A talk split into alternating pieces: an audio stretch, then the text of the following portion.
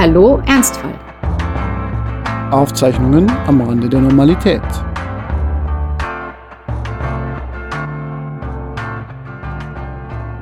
Es ist dunkel geworden. Die Grabplatte des Herbstes wölbt sich über die Stadt wie der Betonsarg von Tschernobyl. Nur aus einer Kammer scheint noch Licht, ein brennendes Herz, entflammt von zu viel Kinderschokolade und Espresso. Nur in einer Kammer? Nein, in zwei. Die Kamera schwenkt. Drohnenflug südwärts. Unter uns zieht Lutherstadt Wittenberg vorbei, Leipzig, Dessau.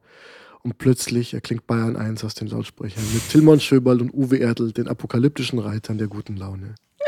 Wir überfliegen den Glanz der erhabensten aller Kaiserstädte, Hof, und wir landen an der Donau. Guten Abend, Judith. Servus. Was ist mit dir los? Ja, ich habe mir überlegt, mal so was Schönes, Feierliches.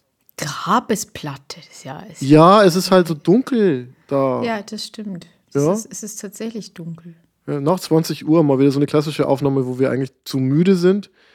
Ähm, also wieder, anstatt sonst, wo wir immer noch zu müde sind. es gibt eigentlich nur so einen optimalen Spot, so um 14 Uhr. 14 Uhr ist eigentlich alten super, Menschen. ja. Hm. Liebe Judith, ich hoffe, dir geht's gut. Wir kommen ja jetzt eben wieder in diese finstere Zeit, äh, die alle Menschen furchtbar finden. Nur ich nicht. Ich meine, ich muss sagen, bei mir fängt ab Oktober wirklich der innere Advent an. Das weißt du, kennst es ja, du kennst mich ja schon länger. Der Advent ist eigentlich schon präsent, sobald es irgendwie jenseits des Septembers ist. Und äh, auch der Glühweindurst nimmt zu. Ich habe schon Lebkuchen gegessen. Nee, wirklich, ja, okay. Das heißt, du bist Mhm. aber aber auch kein, schon so ich auf der kein. Spur.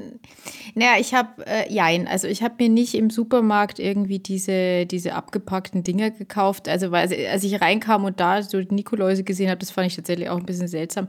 Aber beim Bäcker des Vertrauens gab es äh, einen Bäckerei-Lebkuchen und die sind ja doch immer relativ Die sind lecker. natürlich Und dann besser. habe ich mir den, das ist ja quasi eher ein Gebäckstück, das zufällig ein Lebkuchen ist und deswegen ist es ja quasi okay. So, das ist der Moment, bis zu dem wir vorbereitet waren.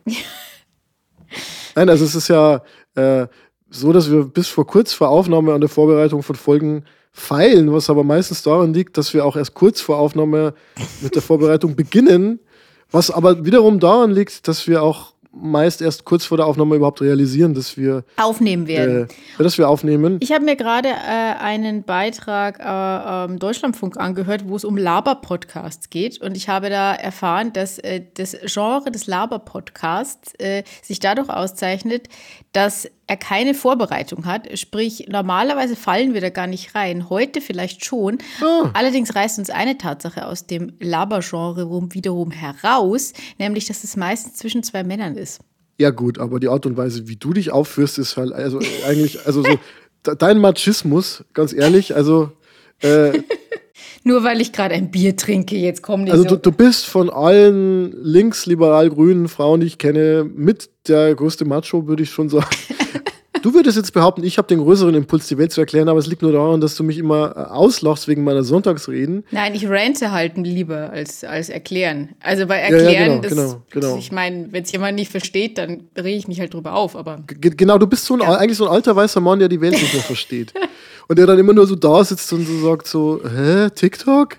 So, ja, so ist es dann. ja, aber komm ganz im Ernst, TikTok. Ich meine, Ja, genau, genau, das meine ich. Das meine ich, muss ein bisschen offen sein. Mach doch mal so ein TikTok, wie, äh, was macht man da? So, da, wo man dann Ja. so, ta tanz doch mal. Mach, mach, mach doch mal den Chemotanz oder so. Das, das muss doch mal. Mit dem, mit dem, mit diesem, mit diesem Halter da, wo die Flaschen drin hängen, ja. weißt du, wer das besonders gut kann? Der Herr Dr. Wolfgang Heubisch. Sagt dir der noch was? Ja, ich habe den mal in einer Rede. Diffamiert. Ja, aber er saß dabei. Ja, äh, Ja, genau. Der war früher mal bayerischer Wissenschaftsminister. ja, genau, genau. Der ist ja jetzt, also der ist Jahrgang 1946, ja.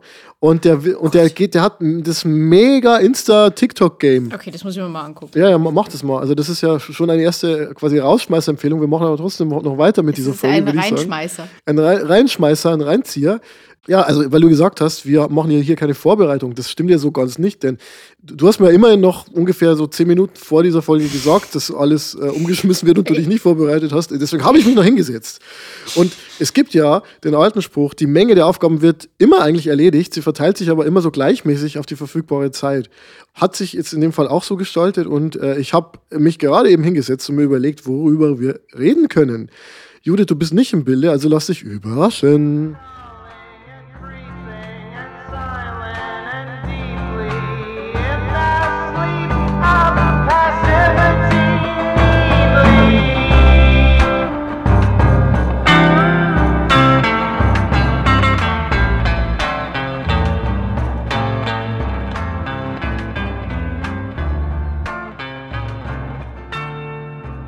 Wir haben heute eine besondere Folge. Aha. Ja, erstens, weil das Folge 25 ist, also ein kleines Jubiläum. Zweitens. Das heißt, wir können uns jetzt mal Quatsch leisten, also mehr ja, als sonst. Mhm. Absolut. Wir leisten uns immer Quatsch. Zweitens, weil bei mir jetzt der Endspurt meiner Elternzeit beginnt, noch genau ein Monat und dann arbeite ich wieder. Meine Frau arbeitet jetzt wieder, die hat ja auch so einen Zwischenmonat jetzt mal, wo, wo wir gemeinsam auf meine Tochter aufgepasst haben und jetzt ist quasi finaler Monat, Final Countdown und in genau einem Monat geht meine Tochter das erste Mal in die Kita, sehr, sehr spannend. Uh. Ähm, sie hat schon einen Spind mit ihrem Namen. Und drittens und wichtigstens, ich weiß gar nicht, ob es dir bewusst ist, aber wir haben die erste Folge von Hallo Ernstfall vor genau einem Jahr aufgezeichnet. Also Heute vor einem Jahr? Vor einem Jahr und einem Tag, um genau zu sein. Aber hm. da wir gestern schon mal verzweifelt versucht haben aufzunehmen, zählt es. Und es war vor einem Jahr und einem Tag, am 4. Oktober 2020. Für die aufmerksame Hörerin dieses Podcasts mag es seltsam klingen, weil wir zum ersten Mal ja erst Mitte November veröffentlicht haben, aber dazu muss man sagen, haben wir auch damals erzählt, dass wir die ersten drei Folgen erstmal so aufgenommen haben, ohne mhm. zu veröffentlichen. Wir wussten auch gar nicht, ob wir es wirklich rauslassen. Ich wusste nicht, ob ich das dann im Endeffekt will oder nicht oder ob ich mich vielleicht dann doch irgendwie anders entscheide. Das war zu dem Zeitpunkt ja noch gar nicht klar. Ist es zu persönlich? Stimmt der Tonfall? Wie mhm. kommt man da rein, wenn man so sagt, ja, okay, wir fangen jetzt einfach mal an mit der Krebs? Wir reden mal über Krebs, ja, genau. Und es war ja so, dass die erste Folge wirklich zeitlich ganz knapp hinter der Diagnose war. Und äh, eigentlich waren wir ziemlich wahnsinnig, dass wir gesagt haben, ja, okay, super, machen wir jetzt einen Podcast. Und das ist sowieso meine erste Frage zu dem Thema. Wie war das denn damals für dich? Gab es einen Hauptgrund, diesen Podcast zu machen, aus heutiger Sicht? Für dich? Wir machen jetzt aber eine krasse Nabelschau, aber okay. Ja. Ähm, ich denke, dass der Grund sich ein bisschen verändert hat mit der Zeit. Ah ja, okay. Also am Anfang ging es mir ja wirklich darum, dass ich sage, ich möchte irgendwie, klar, irgendwie diese Diagnose verarbeiten und darüber reden. Und ich möchte das, wie du schon gerade gesagt hast, so als Zeitdokument, dass ich auch merke, wie hat sich das im Laufe der Zeit dann verändert, was ich so denke, meine, fühle zu diesem Thema. Ja. Ähm, das war das eine. Und da würde ich aber sagen, das hat sich nicht nicht eingelöst, aber ein bisschen anders. Also ich weiß jetzt, dass es das gibt. Ne? Der Podcast ist da. Ich habe ihn mir aber nicht mehr angehört. Also ich habe mir also die, in den ersten Monaten habe ich die Sachen. Warte mal ab, was ich noch mit dir vorhabe. oh ich habe ich hab mir die Sachen ein paar Mal angehört. Ähm, am Anfang so, als, es wir, also, ne, als wir überlegt haben, veröffentlichen wir es und so. Und ähm, äh, wenn wir aufgenommen haben, gibt es ja auch einfach immer, äh, wenn du den Schnitt gemacht hast, dann noch Änderungswünsche von mir und äh, wir verbessern noch Sachen oder entscheiden uns irgendwie nochmal um. Wobei man sagen muss, dass das mit jeder Folge besser wurde und inzwischen eigentlich echt nicht mehr viel ist, was man schneiden muss, oder? Also soweit ich das ein bisschen im Kopf äh, habe. Ich habe neulich, glaube ich, zu dir den Satz gesagt, ähm, weil du irgendwie haben wir so eine Testaufnahme gemacht und dann meintest du, ja, aber nicht, dass ich dir irgendeinen Quatsch erzähle, den du dann gegen mich verwenden kannst. Dann meinte ich, ich habe auf irgendwelchen Festplatten noch sicherlich acht, neun Stunden kompromittierendes Material. Mindestens. Was der Hörer und die Hörerin ja nicht wissen, ist ja, was wir genau schneiden. Ich habe ähm, noch viel ähm, mehr M's. Ja, Das ist definitiv sicher so. Du schneidest deine öfter raus als meine. Nee, ich muss dich da manchmal ja, dazu ermahnen. Das kann sein, das kann sein damit es noch erträglich ist. Aber ähm, tatsächlich äh, sind meine Lieblingsstellen die, also wo ich irgendwie so ins Labern komme und immer so meinen Predigenton anschlage. Das war am Anfang noch viel mehr so, weil ich immer, ja. und ich weiß aber auch, woher das kommt. Das kommt daher, dass ich halt äh, Journalist bin, der eigentlich aus dem Text kommt. Und da versucht man irgendwie schön einen Bogen zu machen, das alles irgendwie rund zu machen. Aber so funktioniert ja eine Konversation nicht. In der Konversation ist es halt alles viel offener und viel weniger abgeschliffen. Ja, das zum einen. Zum einen, ich glaube aber, dass ein anderer Punkt schon noch der ist, dass wir auch erst beide irgendwie einen Umgang damit finden müssen, wie können wir jetzt darüber reden. Und du hast am Anfang ähm, einfach, weil wir es natürlich irgendwie sensibel behandeln wollen, glaube ich, einfach sehr vorsichtig äh, darüber geredet. Und ich glaube, ja. ich selber auch. Und ich glaube, da kam dieser, dieser Tonfall halt zustande. Ja. Und ähm, also wie gesagt, ich werde da irgendwann vielleicht noch mal reinhören. Aber ich habe halt gemerkt, also ich würde es mir jetzt nicht in voller Länge anhören wollen im Moment. Das trifft sich gut, weil wir ja nicht die ganze Folge nochmal anhören werden, sondern nur Ausschnitte. Beziehungsweise, äh, wenn du die nicht hören magst, das Schöne ist, ich habe ja irgendwann mal ähm, so ein Autotranskript erstellen lassen von der Software und ich würde dir gerne drei Zitate vorlesen, wenn du es dir nicht anhören magst. Ich kann es mhm. dir auch einspielen, aber wenn es dir lieber ist, dann lese, ja. ich, dann lese ich mal vor. Das ist, da geht es um die Zeit nach der Diagnose und du sagst, Und in einem selber ist aber irgendwie nichts mehr normal. Also zumindest ging es mir so, dass ich jetzt nicht mehr so dazugehöre. Ich gehörte irgendwie nicht mehr zu diesen normalen Menschen, sondern ich bin jetzt irgendwie was anderes. Also man hat sofort das Gefühl, es steht einem so auf der Stirn. Wie siehst du das heute? Hast du nach wie vor das Gefühl, du gehörst nicht zum normalen Menschenschlag? Es steht dir so auf der Stirn geschrieben oder war das nur während der Therapie so? War es nur am Anfang so? Daran erinnere ich mich tatsächlich noch, dass ich das gesagt habe und ich weiß auch genau, wann ich es gedacht habe und das war, als ich äh, bei der Gynäkologin nach der Diagnose an diesem Morgen, ich war da ja sehr früh, ähm, wieder auf der Straße stand. Ja, du hast, glaube ich, erzählt damals auch, dass die Gynäkologin erstmal gesagt hat, oh Mann, das ist so ein Scheiß und das eigentlich ganz ja. gut angekommen ist bei dir, weil die halt nicht drum herum geredet hat, sondern erstmal ja. auch relativ klar und direkt und auch mit der nötigen Emotionalität sozusagen darauf Ja, absolut. Hat. Also ich ja. durfte da auch weinen und habe das auch gemacht und so und ähm, trotz allem, die Schwere des Ganzen ist einem in dem Moment noch nicht bewusst. Und trotzdem, als ich da rauskam und es war ein Tag, es war ganz gutes Wetter. Äh, der Tag hat gerade so angefangen, die Leute sind in die Arbeit gefahren, die Bäcker hatten offen. Ähm, also es hatte irgendwie das Potenzial, ein schöner Tag zu werden irgendwie. Und ähm, das Leben ging für alle Leute einfach so weiter. Ging einfach weiter, genau. Und für mich äh, war das einfach natürlich eine Zäsur, die, die, ja, die, die einfach so massiv war, dass, dass ich diese, dass ich das eigentlich absurd fand, dass es eben draußen nicht geregnet hat oder irgendwas, sondern dass es ein ganz normaler Tag war. Und dieses Gefühl, ich gehöre da jetzt nicht mehr dazu, ähm, ja, das ist, glaube ich, schon eigentlich geblieben äh, mit diesem auf der Stirn geschrieben stehen, meinte ich gar nicht damals so, dass man mir das jetzt ansieht oder nicht. Das hat man damals natürlich noch nicht. Mhm. Man hat es während der Chemotherapie mir natürlich sehr angesehen. Jetzt glaube ich objektiv nicht mehr. Also wer mich nicht kennt, sieht es mir nicht mehr an. Wer mich kennt, vielleicht ein bisschen. Aber was ich damit eher meinte, war diese, diese, diese Linie, die, die ich irgendwie empfunden habe zwischen äh, den Gesunden und mir und dass ich plötzlich von einer Sekunde auf zur anderen zu denen nicht mehr dazugehöre. Und das ist ein Gefühl, das ähm, geblieben ist und auf das ich manchmal auch sehr wütend bin, weil es manchmal Momente gibt, wo man sich gar nicht so fühlt und wo man denkt, ja, aber ich bin doch trotzdem noch wie die anderen, aber ich glaube, man ist es letzten Endes nicht mehr. Ich meine das auch gar nicht nur unbedingt negativ, aber man hat einfach Erfahrungen gemacht, die einen verändern und ähm, ja, die, die in der Intensität halt doch was haben, was einen von Leuten, die diese Erfahrung nicht gemacht haben, schon unterscheiden. Mhm. Das heißt, du bleibst auch anders. Das ist nicht nur eine Sache während der Therapie oder bei der Diagnose, sondern du gehörst jetzt immer zu einem gewissen Menschenschlag. Heute würde ich sagen, noch ja. Ähm, schauen wir mal, was ich in zwei Jahren dazu sage. Liebe Leute, äh, hallo Ernstfall, Folge 50. ihr wisst, was ihr tun müsst. Liebe ja. Leute in der Zukunft, wir können jetzt mit den Menschen in der Zukunft sprechen.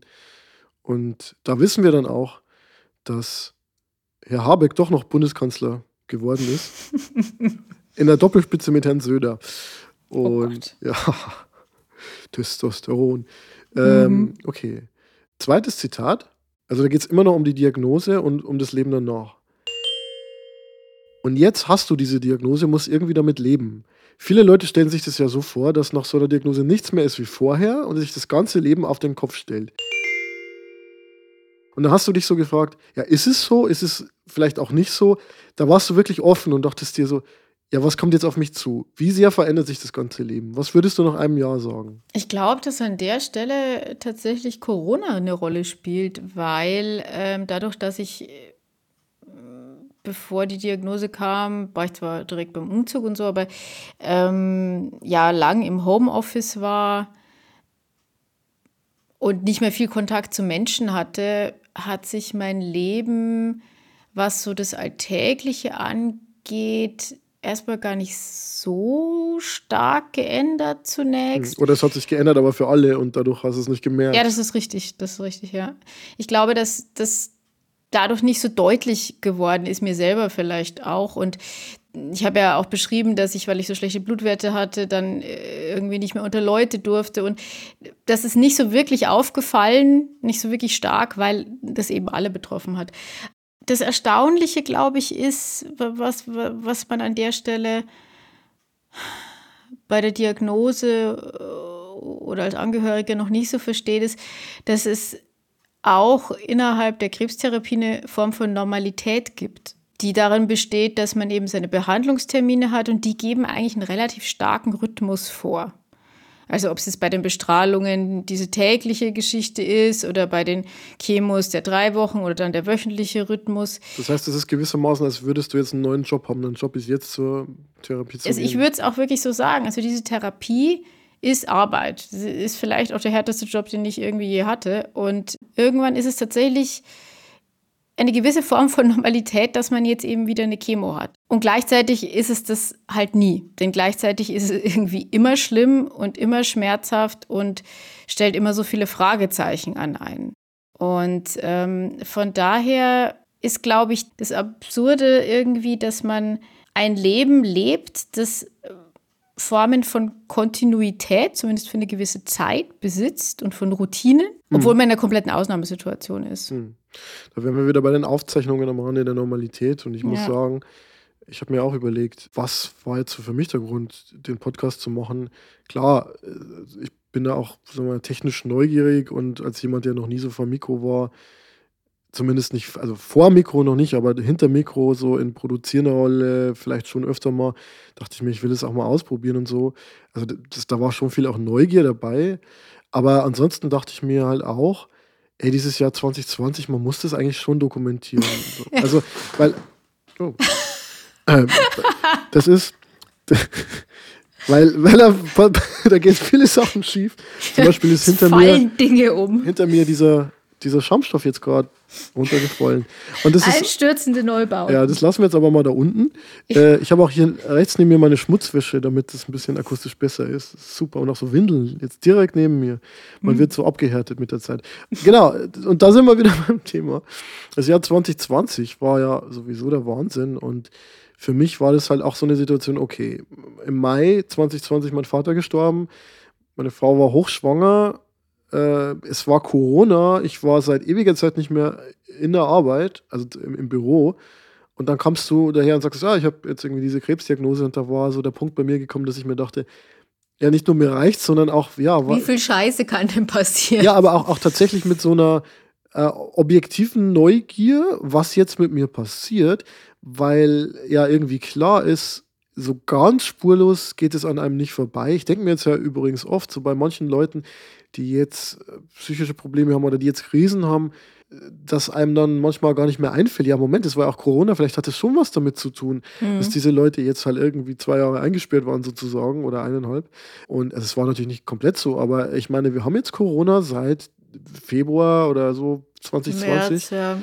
Das muss Auswirkungen haben auf Menschen, die können unterschiedlich sein, aber ich wollte das halt dokumentieren, weil sowas hat man ja nicht oft, dass man da wirklich so live dabei ist. Man hat es immer nur immer im Nachhinein. Aber wenn man im Nachhinein auf irgendwas Schlimmes blickt, dann gibt es Biases, dann gibt es kognitive Verzerrungen ja. immer. Und äh, die gibt es natürlich auch während man spricht. Wir haben ja auch, weißt du noch, irgendwann haben wir versucht aufzunehmen, direkt nach wir der. Wir haben direkt nach einer Chemositzung aufgenommen. Es war ja so, dass ich. Ähm, bei den, äh, dem Block mit diesen ersten vier Chemos, die im Abstand von drei Wochen waren, da ähm, war es ja so, dass es mir meistens erst gegen Abend anfing, schlecht zu gehen. Bei denen, die Stimmt, wöchentlich ja. waren, war es schon währenddessen, dass es mir schlecht ging. Und ähm, da war es dann so, dass äh, ich irgendwie dachte, naja, ich komme heim und ich habe dann noch so eine eine Stunde, in der ich oder zwei, in denen ich, in der ich esse. Und da dachte ich mir, wäre es doch mal ganz interessant, wenn wir da irgendwie äh, ein Gespräch führen. Weil ich immer das Gefühl hatte, naja, da bin ich irgendwie noch, eigentlich noch, noch ansprechbar. Und äh, das haben wir dann, das haben wir dann gemacht. Und ähm, ich weiß nicht, so, was haben wir aufgenommen? Genau, so, eine, so, ein halber Podcast. Auf, du hast ja. es auf 10, 15 hast du es dann zusammengekürzt, glaube ich. Und ich habe mir das angehört und habe dann irgendwann gesagt, nee, äh, will ich nicht. Und nicht, weil es jetzt so unglaublich privat und schlimm gewesen wäre, sondern weil ich tatsächlich fand, dass es überhaupt keinen Mehrwert hatte. Ähm, wir haben einen Ausschnitt mal irgendwo noch mit reingeschnitten, um das irgendwie auch zu zeigen. Aber was, was mir da aufgefallen ist, ist, dass ich einfach in diesem, insofern war es ganz interessant, das Experiment sozusagen, weil mir aufgefallen ist, dass in diesem Moment, in dem ich mich ja immer noch okay gefühlt habe, also so direkt nach der Chemo, dass ich an dem, was und vor allem wie ich es gesagt habe, gemerkt habe, dass ich da schon völlig neben der Spur war. Also, ja, also ich meine, ich fand, dass du schon noch kluge Sachen gesagt hast, so, um, Ja, aber, aber ich- du warst aber ich sehr war so niedergeschlagen. vernebelt, ja. Ja, also. sich aufzunehmen, ist, glaube ich, ja auch außerhalb des Podcast-Wesens mal gar nicht so eine blöde Idee. Zum Beispiel, wenn man gerade irgendwie emotional ist und, und dann irgendwie was aufschreibt oder aufnimmt und dann einfach um zu dokumentieren, wie dieser Moment gerade sich anfühlt.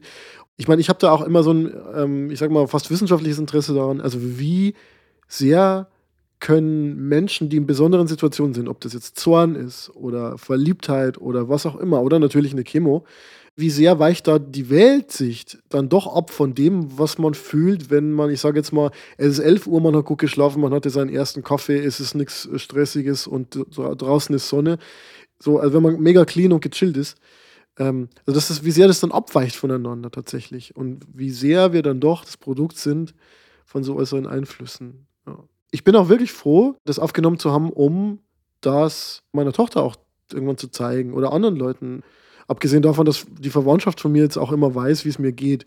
Ich habe neulich versucht, äh, einen Schnupfen von meiner Mutter zu verbergen, bis sie dann gesagt hat, ja, ich Oh, habe es in oh, deinem oh, Podcast oh. gehört, dass, Ja. äh, wie, wie, zu deine Nase ist. Und dann, ja, gut, okay. Ja, ich habe äh, ähm, ich, ich hab auch nicht viel genug vom Urlaub meinen Eltern offensichtlich erzählt. Und meine Mutter meinte dann am Telefon irgendwann mal, ja, ich habe ja, ich hab ja gehört, der war schön. Ja, ja.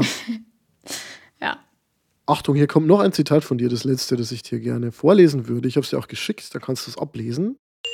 Das erste, was ich nach der Diagnose gehört habe, sowohl von der Ärztin als auch von Freunden und so, war dieses hier.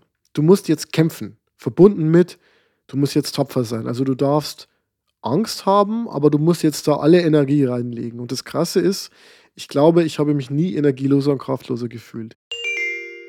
Das Zitat hat für mich so zwei Seiten. Über den ersten Teil haben wir schon öfter gesprochen, nämlich dieses, du musst jetzt kämpfen, dass das manchmal auch nervt. So. Ähm, mich interessiert eher der zweite Teil, dass du sagst, ich habe mich nie energieloser und kraftloser gefühlt. Wenn du jetzt mit der Perspektive von einem Jahr so drauf schaust, was waren denn die wirklichen Tiefs? Mental, psychisch, Also, aber auch physisch, körperlich. Da bin ich ja immer ganz froh, dass man nicht in die Zukunft blicken kann. Also ich weiß, dass ich mich an dem Punkt energie- und kraftlos gefühlt habe und auch so ohnmächtig. Aber da kamen schon noch Momente, die mindestens genauso waren oder noch schlimmer. Hör zu, Also liebe Kinder, es geht immer noch ein bisschen tiefer. es geht wirklich, also da muss ich echt sagen, das geht, geht wirklich noch tiefer. Und ähm, welche das waren, naja, das war sicherlich der Abend nach der ersten Chemo, wo es mir, also wo man dieses äh, ganze Nebenwirkungs-Kladderadatsch-Ding zum ersten Mal mitmacht. Wo man wahrscheinlich auch nicht weiß, wie schlimm wird es jetzt noch. ähm, Genau, man weiß geht es nicht. Also man, man kommt, also ich meine, das habe ich damals erzählt, ich habe ja die, also völlige Idiotie. Ich kam nach Hause und sagte, ja, also mir geht's okay. Ähm, und wir sind dann ja allen als einkaufen gefahren. Also ich, äh, und da meinte ich dann so, ja, jetzt sollte ich dann vielleicht doch mal heim und irgendwie was essen. Irgendwie geht's mir dann jetzt doch nicht so gut. Jetzt fühle ich mich so ein bisschen schwummrig. Ähm, und dann ging es ja einfach steil bergab. Also aber du das- hattest auch einen Arzt dabei, muss man sagen. ja, also auch der weiß nicht mehr, wie wir auf diese Idee kamen. Aber ähm, naja, man muss dann auch sagen, also eine Sache, die wir auch hier immer wieder wiederholt haben, so eine Chemo verträgt auch jeder anders und ähm, jeder kann anders darauf reagieren. Und es gibt Leuten, denen geht es erst am nächsten Tag schlecht. Was sollst du auch machen? Nach Hause gehen und warten darauf, dass es schlecht wird, ist ja vielleicht psychologisch Genau. auch nicht so gut. Also ich meine, du kannst ja immer nach Hause fahren und so. Es ist ja jetzt nicht, dass du sagst, Wir waren jetzt auch nicht weit, im, wir waren jetzt nicht weit entfernt oder so, aber nee, aber das zum ersten Mal irgendwie mitzumachen ähm, und vor allem auch und äh, jetzt, jetzt wird es zwar sehr detailliert, aber ich glaube, das ist was, was mir einfach auch so geblieben ist, dadurch, dass du eben diese Chemikalien in dich reingeleitet kriegst. Du wirst die ja erstmal nicht los. Also sprich, als es mir dann so schlecht ging und ich mit so viel Übelkeit am Badezimmerboden lag, weißt du halt einfach, ähm, ich habe keine Chance, diesen Zustand jetzt irgendwie zu ändern. Also doof gesagt, wenn man was Schlechtes gegessen hat, dann findet das den ein oder anderen Weg wieder aus einem raus. Und meistens geht es einem dann besser. Und ähm, da war es einfach so dieses Gefühl von, und ich denke, das ist es, man fühlt sich vergiftet. Und das ist es es ja faktisch, auch, ist ja. es ja auch, genau. Und ähm, dieses Gefühl kennt man halt nicht zum Glück. Und wenn man das das erste Mal hat, dann ist es wirklich, also ich kann wirklich sagen, natürlich habe ich auch schon mal Elend in meinem Leben gefühlt, aber es ist, also für mich war es mit nichts vergleichbar. Was glaube ich, so dieses, Niederschmetternde auch daran war, war, dass all die Vorsätze, die ich mir äh, gemacht hatte, wie, ja, ja, ich werde während der Chemo auch Sport machen oder ähm, ich werde mich äh, nur gesund ernähren und äh, also eigentlich absurd, dass du da Vorsätze hattest, weil ich meine, das ist ja der naja, Moment, wo man sich aber einfach, schon, ja? das ist aber schon, nein, das ist schon das, was dir auch so ein bisschen mitgegeben wird. Also es wird dir gesagt, es wäre, es wäre, es wäre schon gesund für sie, wenn sie sich weiter bewegen würden.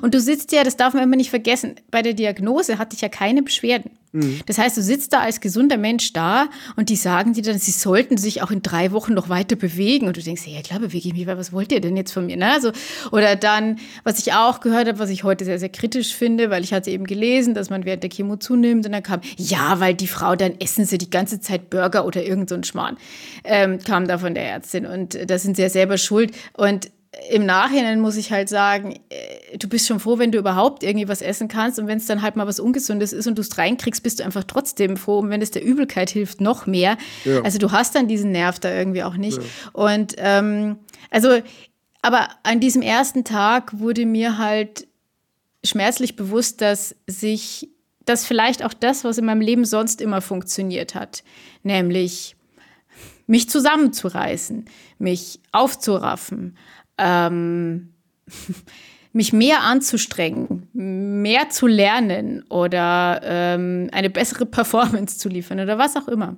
Dass all diese Wege, mit denen ich ansonsten mein Leben bestritten habe und ja auch gar nicht so unerfolgreich, dass die da alle nicht funktionieren würden, weil es meinem Körper furchtbar egal war, was ich da jetzt versucht habe oder nicht. Ich lag einfach nur auf dem Boden und habe gesagt, okay, ich sterbe jetzt wahrscheinlich. Diese Erkenntnis, dass die gängigen oder die Mechanismen, die man über 37 Jahre entwickelt hat, einem nicht helfen werden, die sind sehr, sehr erschreckend. Ja, ja klar, man hat so Mikroroutinen entwickelt, also zum Beispiel, keine Ahnung, wenn es einem jetzt mal, wenn man irgendwie Bauchkrummen hat, dann trinkt man halt irgendwie einen bestimmten Tee oder keine Ahnung, genau. wenn man irgendwie so zu sehr in seinem eigenen Kopf zirkuliert, machen manche Leute gerne Sport und dann geht es denen besser und so diese ganzen kleinen Sachen oder man lässt sich im Bad ein oder genau, was auch ja. immer, geht in die Natur. Isst was Bestimmtes, trinkt was Bestimmtes. Reguliert ja. man sich ja dann doch immer so, dass man auf Dauer, wenn man jetzt keine schlimme Krankheit hat, dann doch immer wieder auf auf Null kommt oder in seinen Normalzustand kommt. Also du legst dich halt ja, mit dem Schnupfen drei Tage ins Bett und dann wird schon irgendwann wieder. Aber ich stelle mir das vor, als wäre das auch so ein Entfremdungsgefühl. Das heißt, ich kenne meinen Körper irgendwie gar nicht mehr. Das ist jetzt irgendwie so ein anderes ein anderes Ding. Also ich habe ich hab meinen Körper, und tue es auch manchmal immer noch, durchaus als Gegner in dieser Zeit erlebt.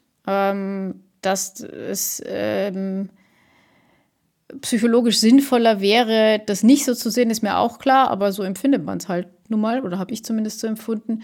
Ähm, einfach als etwas, was mich enttäuscht hat, was nicht mehr funktioniert und was irgendwie, was man jetzt irgendwie wieder zum Laufen kriegen muss oder was irgendwie da durch muss. Und ähm, das war also ein sehr schwieriges Verhältnis und ich bin auch heute noch öfter mal äh, wütend auf meinen Körper. Zum Beispiel, wenn ich immer noch so, äh, so, so Erschöpfungsgefühl sehr, sehr oft habe. Und ich weiß, dass das eine Nebenwirkung einer Krebsbehandlung ist, äh, nennt sich Fatigue-Syndrom. Hat kurzfristig gesehen praktisch jeder, der diese Therapie bekommt. Und äh, dauert auch eine ganze Weile, bis es irgendwie wieder weggeht. Und äh, dieses Gefühl, äh, trotzdem macht es mich immer noch wütend, weil ich dann irgendwie immer wieder doch die Meinung habe, so jetzt ist aber mal gut.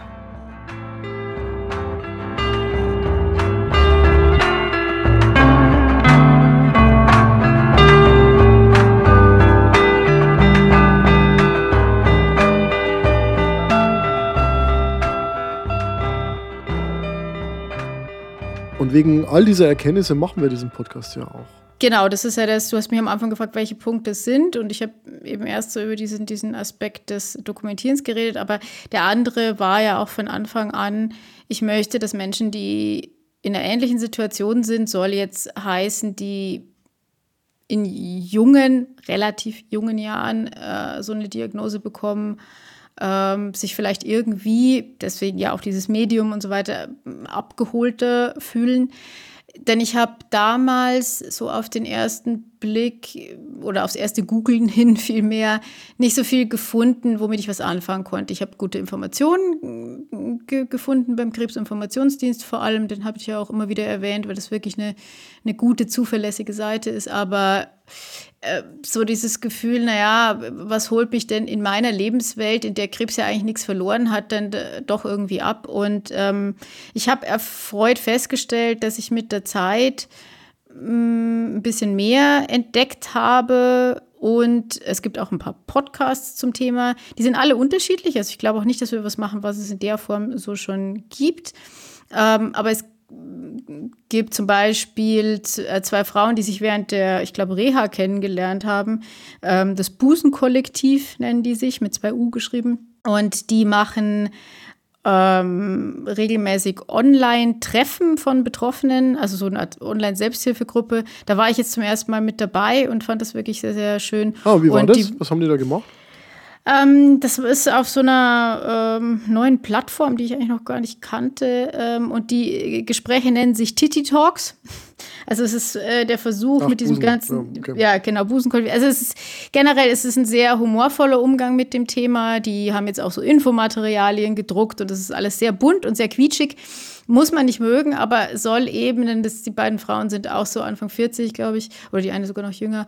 Ähm, und äh, ja, die, denen war eben auch wichtig, dieses Thema aus ich sage jetzt mal ganz blöd, aus so einer äh, geriatrischen Ecke auch rauszukriegen, weil es eben immer mehr junge, jetzt im Fall von Brustkrebs immer mehr junge Frauen betrifft.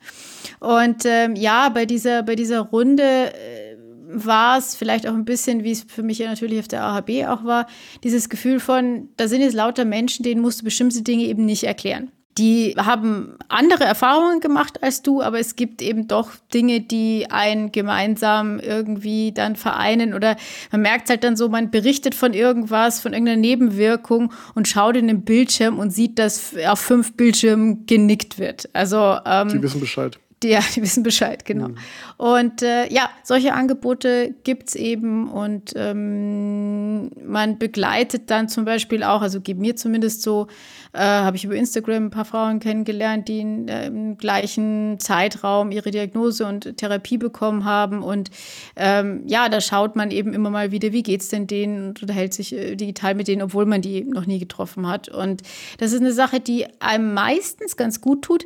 Die kann einen aber auch mal ziemlich runterziehen. Also als zum Beispiel eine von, von diesen Frauen wieder ein Rezidiv bekommen hat, also einen Rückfall, oder bei einer die Therapie nicht funktioniert hat und sie dann jetzt nochmal verlängern musste.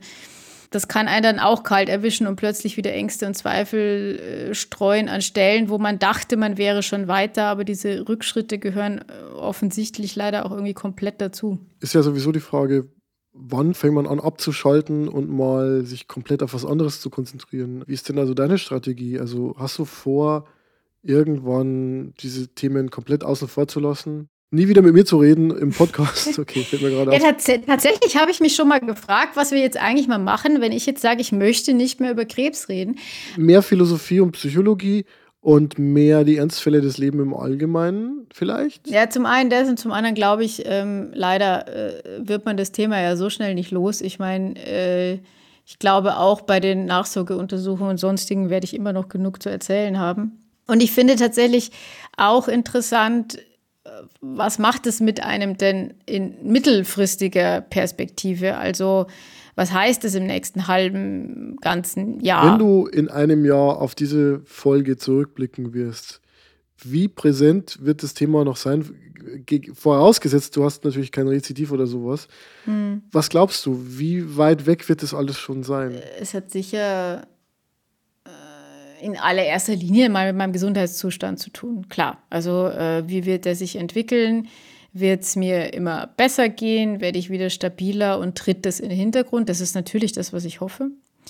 Wie präsent ist, ist so ein Thema, das sich eigentlich dann irgendwann mit längeren Haaren und eigentlich nur noch mit dieser einen Tablette, die ich am Tag nehme, zeigt. Das wird davon abhängen, wann die Nebenwirkungen der Hormontherapie irgendwie verträglicher werden, als sie im Moment sind. Ist im Moment alles noch nicht so toll.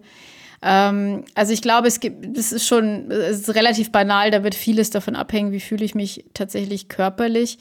Was ich schon sagen kann, ist, ist, dass die ähm, Erfahrungen, die ich gemacht habe, oder also vor allem das, was ich jetzt als, als dramatisch auch bezeichnen würde, man fängt da schon an zu vergessen. Also es gibt wirklich einfach äh, Phasen der Chemo, an die ich mich nur noch in so einem Nebel erinnere irgendwie. Das hat sicher auch mit den Chemikalien zu tun, die da in einen reingeleitet werden. Aber generell glaube ich schon, der, Kopf blendet auch aus. Oder ähm, ich hatte ja eigentlich zwischen, zwischen Chemo und Bestrahlung lagen, glaube ich, fünf Wochen oder so. Ähm, also irgendwie ein ganzer Monat. Das war früher für mich mal eine lange Zeit. Jetzt ist das irgendwie so zusammengeschrumpft zu so einer komischen Zwischenzeit, die es irgendwie auch gab, aber die ich eigentlich gar nicht ja. mehr weiß, was da, was da irgendwie war. Und ähm, dann die Bestrahlung, das waren ja sechs Wochen. Das ist auch zu so einem Block zusammengeschrumpft irgendwie. Also mein Zeitgefühl hat sich an vielen Punkten verändert, glaube ich.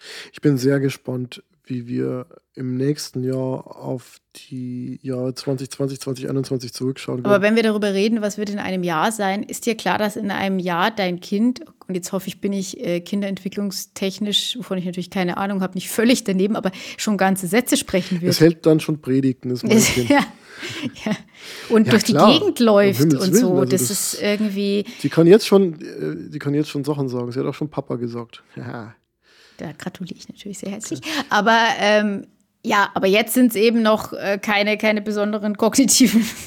Ey, das, äh, ja, okay. ja, also, aber das ist in einem Jahr wird es ein Kind und kein Baby mehr sein. Ich ja, glaube, das ist ja. vielleicht irgendwie so der Punkt. Und kann man, kann man sich das wirklich vorstellen? Nee, nee äh, mir ist aufgefallen, bei unserem Nachbarskind, das ja auch so äh, ungefähr so alt ist wie meine Tochter, äh, dieses Kind hat zwei Zähne oben bekommen. Und allein das was ja wirklich nur so eine Kleinigkeit ist, verändert irgendwie auch das ganze Gesicht und wirkt dann viel kleinkindmäßig. Mhm. Ich glaube, allein das wird schon vieles machen. Wenn dieses Kind dann mal redet und stehen kann, also es kann ja schon stehen, aber so richtig selbstständig und laufen und so, dann hat man, glaube ich, einen ganz anderen Grundeindruck. Zudem noch die Haare, die ja nur so halb ausgeprägt sind, noch. Äh, wenn das alles noch dazu kommt, wird es komplett anders sein. Also ich weiß es mit so großer Sicherheit, weil ich es halt bei vielen anderen Kindern im Umfeld auch schon erlebt habe, dass es sich dann schon sehr stark ändert, wenn man die dann nochmal wieder sieht, nach längerer Zeit. Mm. Ich bin gespannt, aber nicht nur deswegen, sondern auch, weil ich ja dann in einer anderen Situation sein werde. Ich war ja jetzt immer in der, entweder ich oder meine Frau betreuen das Kind-Situation und jetzt kommt die in die Kita in einem Monat. Wir nehmen jetzt beide unsere Vollzeitarbeit wieder auf. Das wird interessant werden. Und es, glaube ich, wird noch mal ein anderes Grundgefühl geben. Die Wochenenden werden wertvoller sein, wahrscheinlich. Diese ein, zwei Stunden nach der Kita, wenn man noch zu Hause mit dem Kind Zeit verbringen kann, werden wertvoller oder besonderer werden. Es wird in jedem Fall anders sein. So, und jetzt kommt der Rausschmeißer. Rausschmeißer. Wir sind hier ja nicht ganz so schlimm wie Rezo, was äh, die Verwendung von Anglizismen angeht, aber und die Haarfarbe und die Haar stimmt. Und gelegentlich benutzen wir aber dann trotzdem als Sachen wie das Rabbit Hole ähm, für alle, die es nicht wissen, also so nennt man es, wenn man im Internet auf irgendwas klickt, was einem angezeigt wird. Also ich verwende das auch, weil ich selber Kaninchen habe und deswegen darf ich es verwenden. Du, du darfst verwenden, stimmt. Ähm, jedenfalls, und man klickt sich dann weiter und auf einmal eröffnet sich einem eine mehr oder weniger schöne Welt und äh, man recherchiert und äh, guckt noch das nächste Video und liest noch einen Artikel dazu. Und mir ist es neulich auch mal wieder passiert und äh, dazu möchte ich jetzt Menschen einfach ermuntern, sich dem auch mal hinzugeben. Und zwar ist mir das passiert mit dem Begriff Dark Academia. Das ist ein Internettrend, der, Achtung, ich habe mich damit befasst, auf TikTok äh, erst ja, aufgetaucht ist. Wie Herr Heubisch. Ja, wie Herr Heubisch. Ist der auch ein Teil von Dark Academia? Kann man das so das sehen? Ist eher ein Teil von White Old Academia, aber okay. ähm, äh, gute Frage. Viele werfen diesem Trend ja irgendwie vor, dass er eigentlich nur eine Mode oder nur eine Stilrichtung wäre und eigentlich keinen Inhalt hätte. Äh, stilistisch gesehen orientiert sich das Ganze an so Filmen wie Club der Toten Dichter, teilweise auch Harry Potter, also so dieser ganze Schul-, College, äh, Style wird da irgendwie gelebt, verbunden mit ziemlich viel Chopin und Nietzsche. Und generell so einer leicht äh, bedrückten Depri-Stimmung. Äh, es wird viel bei Kerzenschein gelesen Das und klingt auch so äh, Efeu Briefe. überwuchert irgendwie. Efeu überwuchert ist, ist, das, ist das Stichwort. Ähm, Schreiben mit dem Federkiel. Äh, das ist natürlich äh, irgendwie alles ganz süß, kann man jetzt doof finden oder nicht, aber Auch so, auch so Lederflecken auf den Ellbogen beim Sakko? äh, ja, ja, durchaus, Ja. durchaus, Ich habe nämlich sowas. Ja, ja, wäre vielleicht eh dein Trend gewesen. Generell, und das fand ich eigentlich das Witzige daran, dass etwas, was irgendwann mal nerdy oder uninteressant war, nämlich, dass man äh, Geisteswissenschaften um der Geisteswissenschaften selbst studieren könnte, also sowas, was wir gemacht haben, in diesem Trend plötzlich was Cooles ist. Aber ist es ein Trend, der außerhalb von Geisteswissenschaftlern relevant ist? Ich weiß. Weil vielleicht feiern die sich einfach nur selber, was auch gut ist. Ich glaube, sie feiern sich selber. Also es gibt auch äh, tatsächlich eine sehr interessante Auseinandersetzung damit, dass das äh, ein Trend ist, der natürlich extrem weiß und männlich geprägt ist eigentlich. Denn ähm, wer sind denn die Leute, die es sich leisten können, äh, einfach mal Literatur zu studieren an einer amerikanischen Ivy League, wo ein diese äh, Ausbildung irgendwie 100.000 Dollar kostet? Also Kinder von Wolfgang Heubisch. Ja, zum Beispiel. Und ähm, von daher kann man natürlich sagen, dass es äh, ein, eigentlich auch wieder nur äh, bestimmte gesellschaftliche Barrieren zementiert und so weiter. Auch dazu gibt es eine sehr interessante Auseinandersetzung. Ich will da jetzt auch gar nicht so sehr in die Tiefe gehen. Ich fand es aber eigentlich einfach mal irgendwie interessant, dass da wirklich ein junger Mensch im Internet sitzt und sagt, äh, sein Geist hat sich geöffnet, als er zum ersten Mal griechische Philosophie gelesen hat.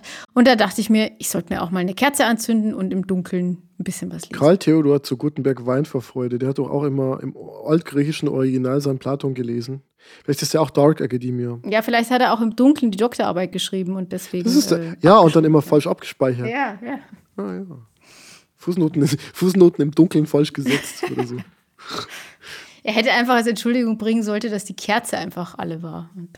Aber jetzt gib mir mal so einen Praxistipp, wenn ich jetzt Dark Academia sein möchte. So, wenn ich so rausgehen möchte, so auf die Straßen Berlins und jeder soll jetzt irgendwie checken, dass ich irgendwie was Besonderes bin. Was muss ich denn jetzt machen? Also, Es wird ein bisschen schwierig, weil du siehst wahrscheinlich dann die, wie die Hälfte der Hipster aus, die nicht die modernen Hipster sind, sondern Hm. Ja. also, also nicht die, die mit, dem- mit dem Rennrad, sondern ich meine, ich habe sehr viele Füller. Das ist. Da, Füller, Füller, Füller helfen, aber vielleicht solltest du mir demnächst mal einen Brief schicken, den du mit so einem äh, Siegel äh, zugemacht. Sonst hätte ich noch im Angebot, ich, ich habe so handgeschöpftes Büttenpapier. Sehr gut. Das müsstest du jetzt noch ein bisschen auf alt trimmen. Da gibt es Anleitungen dann auch bei YouTube, wie man Papier alt aussehen Okay, lässt. pass auf, wir haben eine Schreibmaschine von 1920. Wie Schreibmaschine, damals? perfekt, Ja, perfekt. es könnte vielleicht doch nochmal. Oh, und weißt du, was ich hier auch noch habe? Das ist vielleicht nicht Dark Academia, sondern Dark Administration, aber ich habe hier, das ist mein.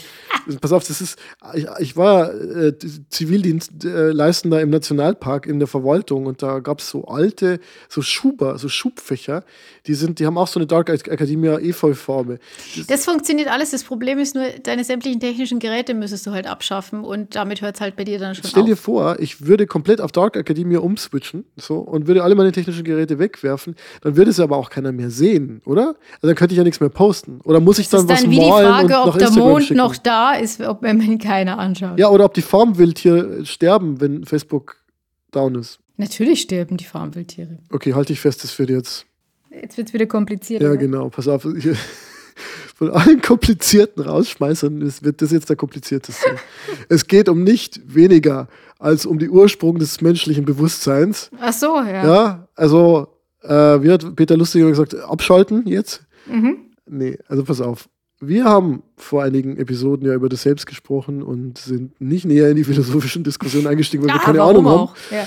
Aber was man auf jeden Fall sagen kann, ist, dass diese Frage nach dem subjektiven Erleben geistiger Zustände, also diese Frage nach dem Bewusstsein, ja sehr zentral ist für die Philosophie. Und in dem Zusammenhang habe ich eine Buchempfehlung bekommen und ich dachte mir, oh mein Gott, das wird furchtbar kompliziert. Ist es dann auch Du geworden? verkaufst das Ganze noch nicht besonders gut. Und zwar elektrisierend geschrieben, besser als jeder Krimi. Das Buch heißt The Hidden Spring und der Autor ist der Neurowissenschaftler Mark Solms und der kennt sich wirklich aus. Das ist, glaube ich, der Typ, der erfunden hat, wie Träumen funktioniert oder so. Das ist total krass. ich dachte, es war Freude. aber- ja, das, guter Punkt, guter Punkt, weil auf den bezieht er sich sogar lustigerweise. Also er versucht auch eine Renaissance von, von Freud, weil er sagt, so viel, es ist total verpönt unter äh, Ja, Naturwissenschaftlern aus über Freud zu reden. Ja, ja, ja, Also- aber ähm, das, das Thema des Unbewussten kommt jetzt wieder hoch. Also in dem Buch geht es um nicht weniger als um die Frage, was das Bewusstsein denn so ist. So, also wo im Hirn steckt es denn? Und wieso brauchen wir das überhaupt? Also es könnte ja auch sein, stell dir vor, du hältst deine Hand in 100 Grad heißes Wasser, ja? Was passiert? Ich verbrenne mich. Genau, und du ziehst deine Hand sofort wieder raus, weil es furchtbar ist. Und du hast das unangenehme Gefühl des Brennens und das ist dir sehr bewusst. Das ist in deinem Bewusstsein. Du merkst, dass da was furchtbar ist. Das ist ein sehr unangenehmes Gefühl. Und, aber wieso braucht es denn jetzt dieses subjektive Erleben? Unser Organismus könnte ja auch so funktionieren, dass die Hand einfach automatisch wieder aus dem Wasser kommt, so als reaktionsmäßig, ohne dass es in deinem Bewusstsein dir irgendwie gerade einblendet. Das ist fürchterlich. Solange du einen anderen Mechanismus hast, ist ja die Frage, ja, wieso ist da überhaupt was an in unserem Kopf? Wieso läuft da ein Film ab? Wieso sind wir keine Zombies, bei denen es automatisch funktioniert, also auch evolutionär gesehen? Und der Herr Solms hat darauf eine Antwort und die ist natürlich sehr, sehr kompliziert. Und obwohl ich sein Buch wirklich klar geschrieben fand, würde ich empfehlen, erstmal mit einem Vortrag anzufangen, den es auf YouTube gibt. Der heißt The Source of Consciousness. Und ich kann versprechen, dass man, wenn man da eine Stunde lang mitdenkt, danach eine andere Einstellung hat zu sich selbst und zu seiner Psyche. Wer dann die Langfassung haben will, der muss The Hidden Spring, A Journey to the Source of Consciousness von ihm lesen. Ich fand es tatsächlich sehr interessant. Also in einem Satz zusammengefasst, die Leute haben früher immer geglaubt, dass diese Bewusstseinsvorgänge im Kortex, also in den komplexeren Regionen des menschlichen Hirns passieren, aber in Wirklichkeit kommen die wohl, wenn Herr Solms recht hat, aus den, ich sage jetzt mal, einfacheren und älteren Regionen, nämlich aus dem Hirnstamm, also dort, wo die einfachen Gefühle sind. Also seine These ist im Wesentlichen, dass dieses Bewusstsein gar nicht so kompliziert ist, wie wir glauben. Und um das zu verstehen, muss man sich ein bisschen Zeit nehmen, aber ich sag mal, wenn man ein kompliziertes Buch im Jahr liest, dann würde ich, ich das lesen. Stell mir gerade die Frage, ob ich mir einen Beauty-Adventskalender kaufen sollte. Was meinst du? Beim Abendessen jetzt vorhin haben wir random YouTube geschaut und äh, da war also ein Mensch, der hat kommentiert, wie ein Model kommentiert hat, was sie angezogen also hat. Also Reaction zum Reaction. -Video. Und da wollte ich mal eine Reaction dazu wissen. Und zwar Nein, was ich wissen wollte, es gibt denn irgendeine High-Fashion-Brand, die du gut findest? Also vielleicht auch die, die, weiß nicht, ob du dir die leisten kannst, aber irgendwie, es gibt ja so Leute, die stehen dann total auf, keine Ahnung, Prada oder. Es gibt einen ziemlichen Hype um Zimmerman-Kleider also wie Zimmermann oder was? Ja, Zimmermann, genau. Das ist, äh, glaube ich, australisch oder so. Ah. Hm. Wie sind die? Die sind äh, eher, äh, eher lang, interessante Stoffe, ähm, elegant verspielt. Und wenn man da jetzt noch so Flecken so an, an die Ellbogen machen würde, dann wäre es Dark Academia, oder? Vielleicht wäre es dann Light Academia. Das gibt es nämlich allen Ernstes auch. Nein, wirklich? Wie, wie, wie, wie ist das so? Das, das überlassen wir den geneigten Zuhörern in ihrer eigenen Google-Suche. Das klingt irgendwie so wie so ein leichtes Weizen. Also so schon. Kristallweiß. Die, die, die schädlichen Effekte, kennst du eigentlich noch eine Betonmoss? Die Betonmoss. In Bayern ist es ja üblich, dass man nicht nur Bier aus Moss, also aus einem Liter Krügen trinkt, sondern auch noch Schnäpse dazu fügt. Zum Beispiel die Gorsmoss. Du hast leider recht, ich habe es gerade gegoogelt. Google geht Gibt's noch. Es? Gibt's ja, es? Äh, bayerisches Mischgetränk, ein halber Liter Helles, kommt in einen Maßkrug. Danach wird er mit diversen Schnäpsen aufgefüllt. Was Diverse. ich weiß nicht, für, für, so für einen Feierabend jetzt, so, so unter der Woche mal. Ist ja klinisch tot danach. 18 Uhr, so, noch einen leichten Salat mit Meerrettich. Und da so ein, ein Bild, Vinaigrette dazu und eine Betonmasse. Betonmasse im Betonmischer gemacht wird. Ja. Ah ja, und daneben ist ein Kotzmeier. Also wer das trinkt, ist dann kein Light Academia mehr, der ist. Ja, das ist Heavy Academia. Ja, cool. Dann würde ich sagen, wir hören uns wieder spätestens bei der nächsten sehr gut vorbereiteten Folge von Hallo Ernstfall, der professionelle Podcast. Tschüss. Ciao.